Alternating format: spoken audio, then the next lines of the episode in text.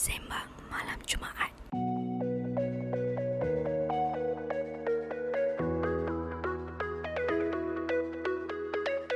Sebut saja malam Jumaat, macam-macam reaction yang terlintas di fikiran kita. Rasa excited, segan, tak sabar atau tak ada rasa apa-apa. Tapi untuk podcast kali ini, kami akan cerita apa yang menarik yang berlaku selepas malam Jumaat. Selamat datang ke Sembang Malam Jumaat, tempat berbincang mengenai semua perkara tabu dari pendidikan seksualiti hinggalah ke kesihatan reproduktif seksual. Untuk season kali ini, kami akan berkongsi dengan anda mengenai pengguguran di Malaysia bersama hos anda, Nuraini Rudi dan Farah Rom dari For Youth Initiative Kuala Lumpur, FYIKL. Season ini adalah kolaborasi antara FYIKL dan Asia Pacific Resource and Research Centre for Women, AERO. Hai, selamat datang kembali ke Sembang Malam Jumaat bersama dengan aku Nuraini dan Farah Rom, aktivis muda kesihatan seksual reproduktif di Malaysia. Yes, dan untuk pengetahuan semua sebenarnya, uh, episod kali ini kita akan bercakap mengenai Hari Pengguguran Selamat Sedunia iaitu pada 28 September, hari Selasa yang lepas. Okay? Dan tema pada tahun ini ialah Hashtag Make Unsafe Abortion History. History. So disebabkan malam ni malam yang special, so kita ada special guest juga yang bersama dengan kita untuk bersembang-sembang iaitu Petra, Petra daripada Reproductive Right Advocacy Alliance Malaysia RAM. Okey Petra boleh tak introduce sikit? Hai, saya Petra. Saya dari RAM iaitu Persatuan Hak Kesihatan Wanita Malaysia. Kami merupakan persatuan yang membuat advokasi untuk uh, sesiapa yang percaya kepada hak kesihatan seksual dan hak kesihatan reproduktif. Uh, dan kami juga mengendalikan satu talian untuk sesiapa yang mengalami kehamilan tak terancang. Jadi kalau ada soalan boleh juga WhatsApp kepada kami. Yes. Jangan lupa WhatsApp sebab nanti kat bawah even at the end of uh, kita punya podcast saya akan share nombor hotline RAM.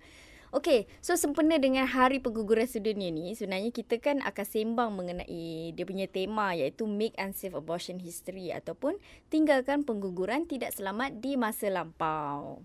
Disclaimer, tujuan podcast ini dibuat ialah 100% untuk pendidikan dan juga perkongsian pendapat serta info yang tepat mengenai pengguguran di Malaysia.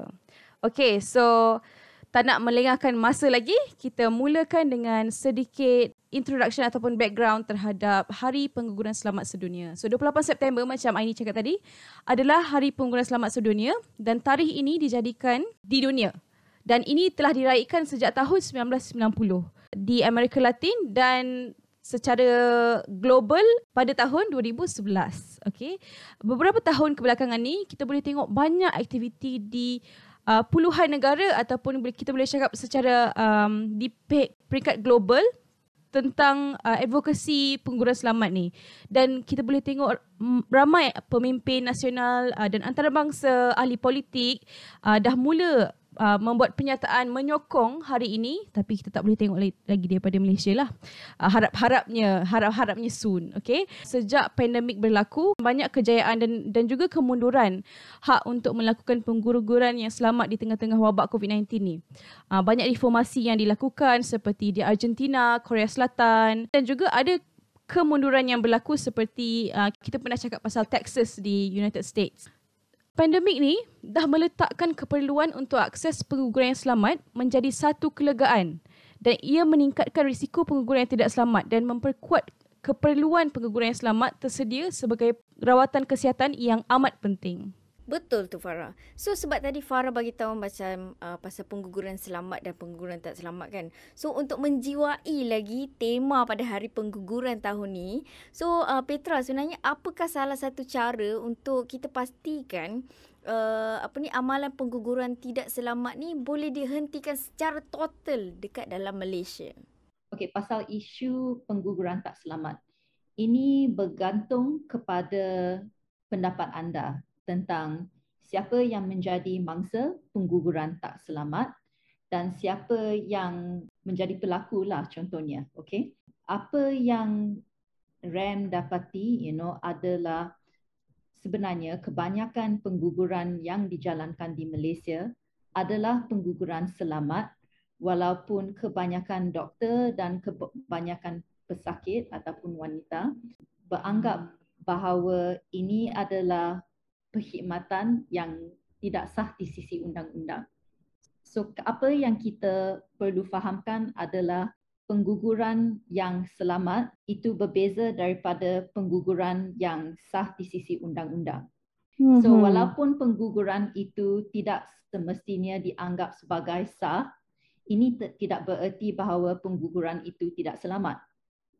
Sebab kebanyakan wanita yang mencari pengguguran di Malaysia, mereka dapat mencari pengguguran yang selamat walaupun tanggapan mereka termasuk doktor dan farmasis you know like sendiri mungkin mereka sendiri salah faham dan fikir bahawa pengguguran itu adalah sesuatu yang tidak sah di sisi undang-undang. So sebagai masyarakat, saya rasa kita sendiri kena tanyalah kepada kita uh, kepada diri kita sendiri you know apakah perspektif kita tentang pengguguran dan terhadap pengguguran dan mengapa tanggapan kita ni adalah um, penggu- semua pengguguran itu memang tak selamat. Hmm. Alright, adakah ini datang dari pengalaman sendiri ataupun adakah ini apa yang dibaca, adakah ini datang dari pengalaman uh, pengalaman sendiri ataupun cerita you know yang um, diceritakan you know oleh you know orang di sekeliling. And um, so ada dua cara menjalankan uh, pengguguran, okay? So pertama pengguguran medikal iaitu um, uh, pil gugur lah, okay? And then kaedah yang kedua itu adalah uh, pengguguran pembedahan uh, di mana uh, pesakit akan mencari seorang doktor okay untuk menjalankan pengguguran. Okay, bias and usually you know ini akan dijalankan you know, dalam setting klinik ataupun di setting hospital. So kedua-dua kaedah ini jika mereka dijalankan dengan betul um, memang pun mereka adalah pengguguran selamat. So apa yang Petra cakap tadi kita untuk kita jawab soalan um, bagaimana untuk uh, meletakkan pengguguran tidak selamat di masa lampau, kita kena tahu membezakan antara pengguguran tidak selamat dan pengguguran pengguguran sah di sisi undang-undang. Jadi pengguguran selamat dan tidak selamat ini berbeza dengan uh, adakah ia sah atau tidak. Contohnya walaupun uh, kita bercakap pasal uh, Petra mention tadi pasal medical abortion by by right dekat Malaysia ni kira tak sah lagi lah kan. Tapi itu masih dikira sebagai pengguguran selamat, betul? Ya. Yeah. Okay. Asalkan pil tersebut okay, datang dari sumber yang boleh dipercayai dan selamat. Mm-hmm. Jadi banyak um, salah anggapan uh, even daripada farmasis dan juga doktor-doktor di Malaysia ni yang uh, mencampur adukkan antara um, adakah ia sah di sisi undang-undang dan adakah ia sebenarnya selamat atau tidak. Uh. Saya rasa kita pun kena faham lah. Okay, contohnya bila you tengok doktor, okay, berapa tahun doktor masuk okay, ke universiti, berapa tahun kena belajar kat situ kan. So memang doktor ada kepakaran sendiri iaitu dalam bidang perubatan. Tapi ini tidak semestinya bahawa apa yang dipelajari di universiti itu termasuk uh, bidang uh, undang-undang yang ada kaitan dengan undang-undang tentang hal pengguguran.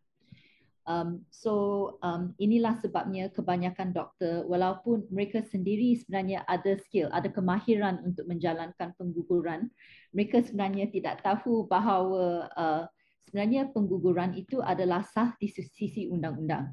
Hmm, okay kalau kita nak uh, matchkan dengan apa ni tema hari pengguguran ni kempen antarabangsa untuk hak pengguguran selamat wanita ataupun International Campaign for Women's Rights to Safe Abortion ada beberapa permintaan yang uh, dinyatakan uh, dan salah satunya adalah hapuskan undang-undang yang menyekat akses kepada pengguguran selam- selamat memudahkan akses ke penjagaan pengguguran dan pasca pengguguran yang selamat untuk semua orang yang memerlukannya. Okey, itu adalah dua antara uh, banyak-banyak uh, demands ataupun permintaan daripada gabungan ini. Okey. So tadi kan bila Petra bagi tahu uh, sebenarnya it depends on sama ada pengguguran ni dilihat sebagai adakah kita sebagai yang mangsa ataupun kita sebagai orang yang melihat dan juga uh, adakah dia uh, selamat and also sah di sisi undang-undang. Lepas tu Petra pun ada mention kadang-kadang uh, certain doctors and also pharmacists ataupun healthcare worker tak aware pasal uh, isu pengguguran ni. Adakah disebabkan dia orang tak aware ni uh, kita, negara kita negara Malaysia ni tak ada pun macam official uh, data mengatakan ada berapa banyak pengguguran yang dah dibuat ataupun macam mana adakah ia selamat atau tak selamat. Sebabnya macam tak pernah dengar macam sekarang covid almost setiap hari kita boleh tengok berapa numbers and everything. Untuk pengguguran macam isu ni masih lagi macam hush hush masih macam senyap lagi. So Petra boleh bagi opinion tak mengenai isu ni? Sebab setahu saya RAM pun uh, ada hubungan yang sangat baik juga dengan Ministry of Health berkaitan dengan isu pengguguran. Okay, so mengikut pemahaman RAM lah, um, stigma terhadap pengguguran itu sangat kuat di Malaysia dan stigma inilah yang menyebabkan keramaian, keramaian orang salah faham tentang pengguguran. Actually, most intentions memang niat kita baik kan kita tidak mahu menjadikan sesiapa sampai menjadi mangsa akibat apa-apa kaedah yang ada lah sama ada kat hospital ke beli pil gugur ke ataupun kat rumah ke kat toilet ke apa kan. Um, so memang rasa skeptis yang ada di Malaysia dan um, fikiran stigma itu memang saya rasa lah datang dari niat yang baik iaitu um, sebenarnya kita ada niat untuk melindungi um, sesiapa yang mengalami kehamilan dan uh, dan seterusnya kan. And then I think satu lagi benda yang kita kena faham jika ada apa apa yang berkaitan dengan kementerian kesihatan contohnya anything to do with government lah you know like pasal kerajaan actually mengikut pengalaman saya memang any government department yang ada di Malaysia itu sangat minat untuk mengumpul statistik. So pasal bekerjasama dengan mana-mana kementerian ataupun mana-mana jabatan untuk berkongsi fakta ataupun berkongsi statistik itu, itu memang tidak menjadi masalah. Mungkin perbezaannya dan ini juga adalah salah um, satu area di mana um, ada banyak potensi untuk sektor awam dan sektor swasta untuk bekerjasama dan NGO juga lah kan adalah untuk melihat okey apakah perbezaan yang dialami contohnya dalam sektor perubatan awam ketika menerima pesakit ataupun uh, sesiapa yang mengalami kehamilan tak direncana dibandingkan dengan katakan um, anda adalah doktor dalam uh, sektor swasta yang terima uh, pesakit you know atau sedang melihat you know um, wanita you know yang mengalami um, kehamilan lah okay? Dan uh, sedang you know men, bertanya soalan ataupun mencari maklumat untuk mendapatkan pengguguran yang selamat. So so pasal perkongsian maklumat itu itu tidak menjadi masalah.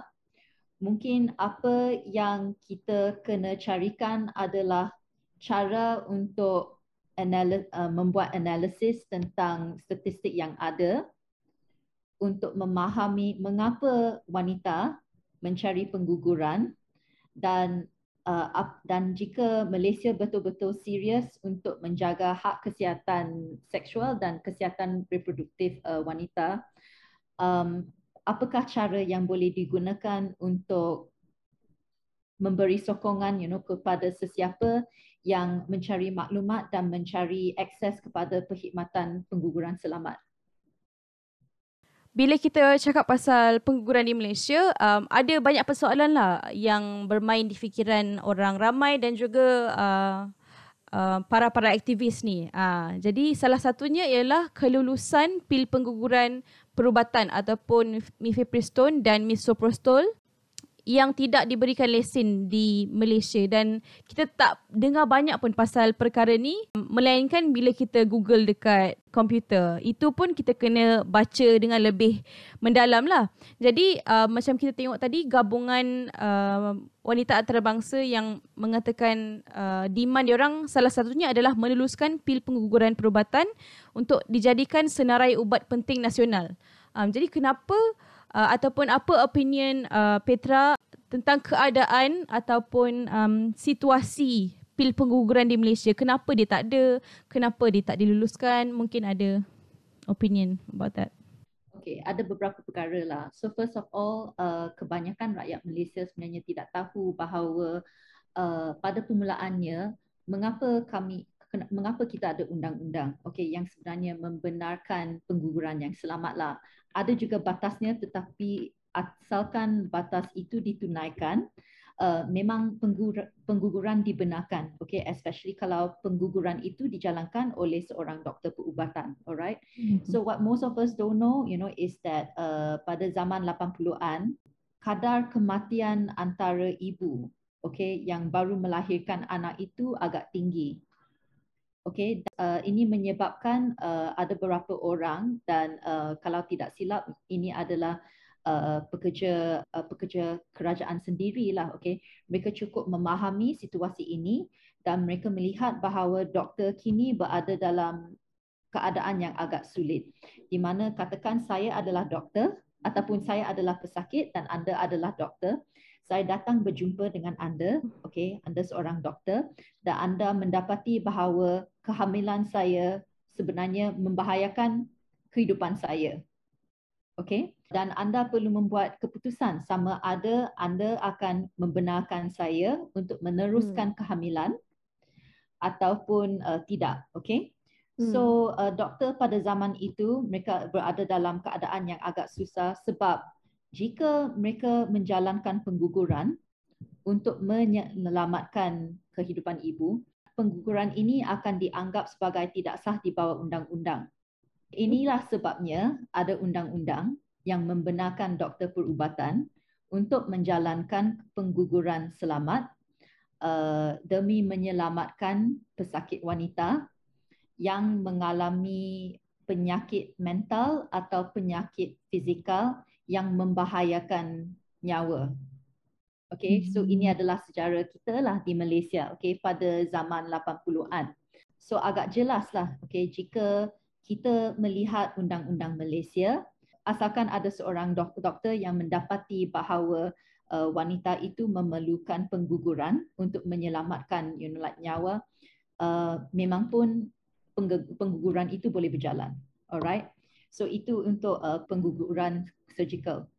Hal ini berbeza sikit untuk mereka yang ingin menjalankan pengguguran selamat melalui pil gugur. Sebabnya kerana satu stigma okey? Kebanyakan wanita atau pasangan mereka yang mencari pil gugur mereka ada tanggapan bahawa pengguguran itu tidak sah di Malaysia okey? Itu you know benda yang pertama okey and then kedua mungkin kerana tidak ada banyak ruang ya di di Malaysia untuk membincangkan hal pengguguran membincangkan uh, hal kontrasepsi si okey membincangkan membincangkan apa-apalah yang ada berkenaan okey dengan hubungan seksual. Jika kita melihat okey siapa yang membeli pil gugur dan biasanya apakah cara mendapat dan makan pil gugur itu di Malaysia, uh, kebanyakan wanita dan kebanyakan pasangan mereka membeli pil gugur melalui internet. Mm. Mm-hmm. Okay. Uh, kalau ikut uh, pengalaman uh, RAM, okey kalau mengikut uh, pengalaman talian RAM, sangat jarang ya bahawa wanita atau pasangan yang ingin membeli membeli pil gugur itu uh, akan membeli pil gugur daripada doktor ataupun hmm. akan membeli pil gugur dari pihak hospital contohnya. Okay, Petra, tapi itu bukan ke sebab pil gugur tak didaftarkan ataupun tak dilesenkan dekat Malaysia? Okay, so ada beberapa sudut pandangan okay, tentang pil gugur.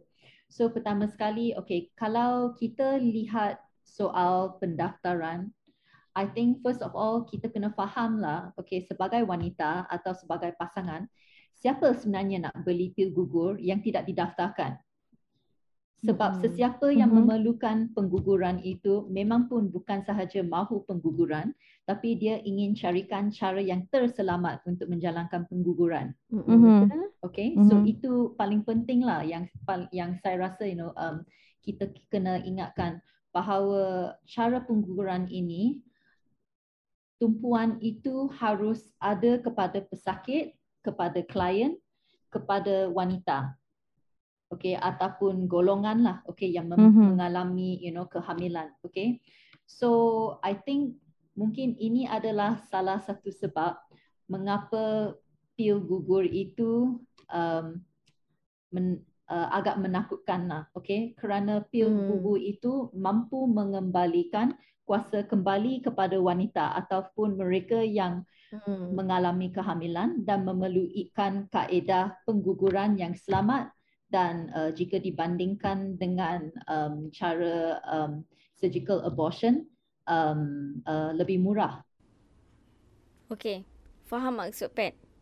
So, macam bila tadi kan kita bagi tahu uh, pil gugur ni sebenarnya belum didaftarkan lagi. So disebabkan dia belum daftar lagi, so maksudnya dia kira tak sah lah kalau pil tu ada dekat Malaysia kan. So bila dia tak sah, orang maksudnya healthcare provider pun takkan provide pil tu sebab takut nanti akan diberikan tindakan sebab tu kira macam melanggar uh, peraturan.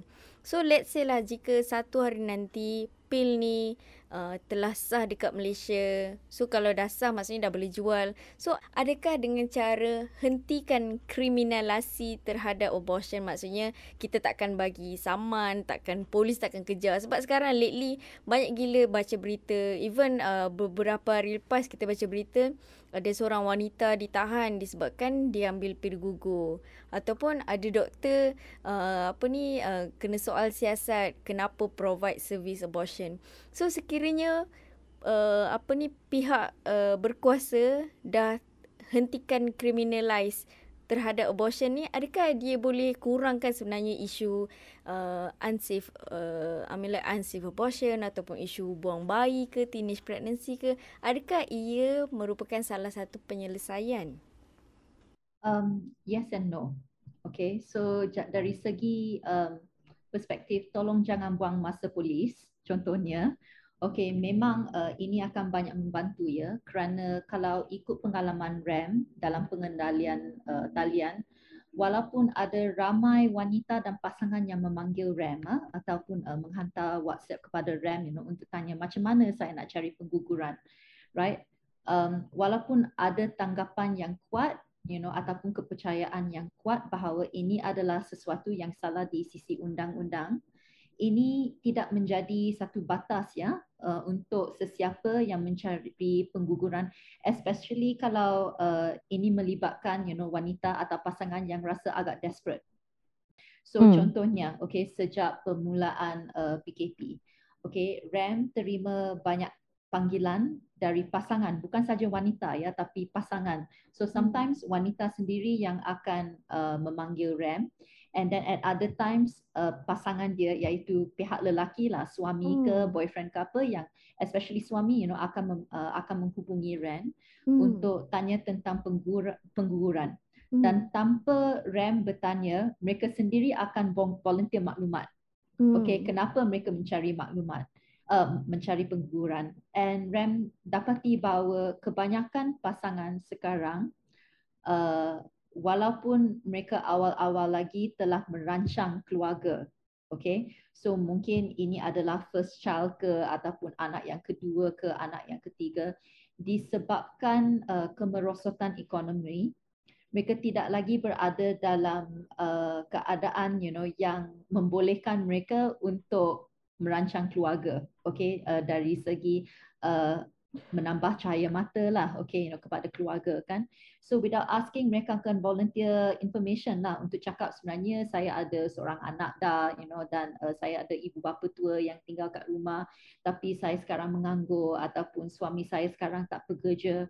And i think this is something yang memang missing dari pengetahuan kita apabila kita fikir okay siapa sebenarnya yang memerlukan pengguguran kita selalu fikirkan okay orang yang perlu pengguguran itu adalah um, orang yang muda so that's one thing yang mm-hmm. saya rasa agak salah mm-hmm. lah you know kat Malaysia kita uh, agak ageist dalam fikiran orang gatal tu memang semua um, orang remaja ataupun orang yang muda padahal ada juga orang yang um, tak muda lagi tapi masih lagi gatal okay and, um, and kalau nak lihat statistik kat RAM memang ada juga panggilan yang datang dari pasangan yang saya tak nak sebutkan mereka gatal tetapi uh, umur mereka tua sikit okay hmm. so mungkin dalam umur 40-an you know like contohnya hmm. and usually if you're thinking of wanita umur 40 lebih mungkin ini adalah you know wanita yang uh, agak berpengalaman mungkin dia ada family dia dah ber, berumah tangga kan you know. But you still have pregnancies yang berlaku okay dalam umur tu okay. Dan ini termasuk lelaki dan perempuan. Mm-hmm. alright so kalau nak cakap criminal uh, criminalization um, saya rasa tak kira lah sama ada pengguguran itu sah atau tidak di sisi undang-undang ini tidak menghentikan um, wanita atau pasangan untuk mencari kaedah pengguguran yang selamat kerana memang ada keperluan yang benar dan memang ada keperluan yang ada lah you know di Malaysia. So kalau kita betul-betul serius untuk menghentikan pengguguran, I think hmm. kita perlu buat reframing sikit. Sebenarnya so dan kita kena tanyalah diri diri kita, adakah kita nak menghentikan pengguguran ataupun adakah kita nak mengurangkan kadar kehamilan tak terancang yang berlaku di Malaysia.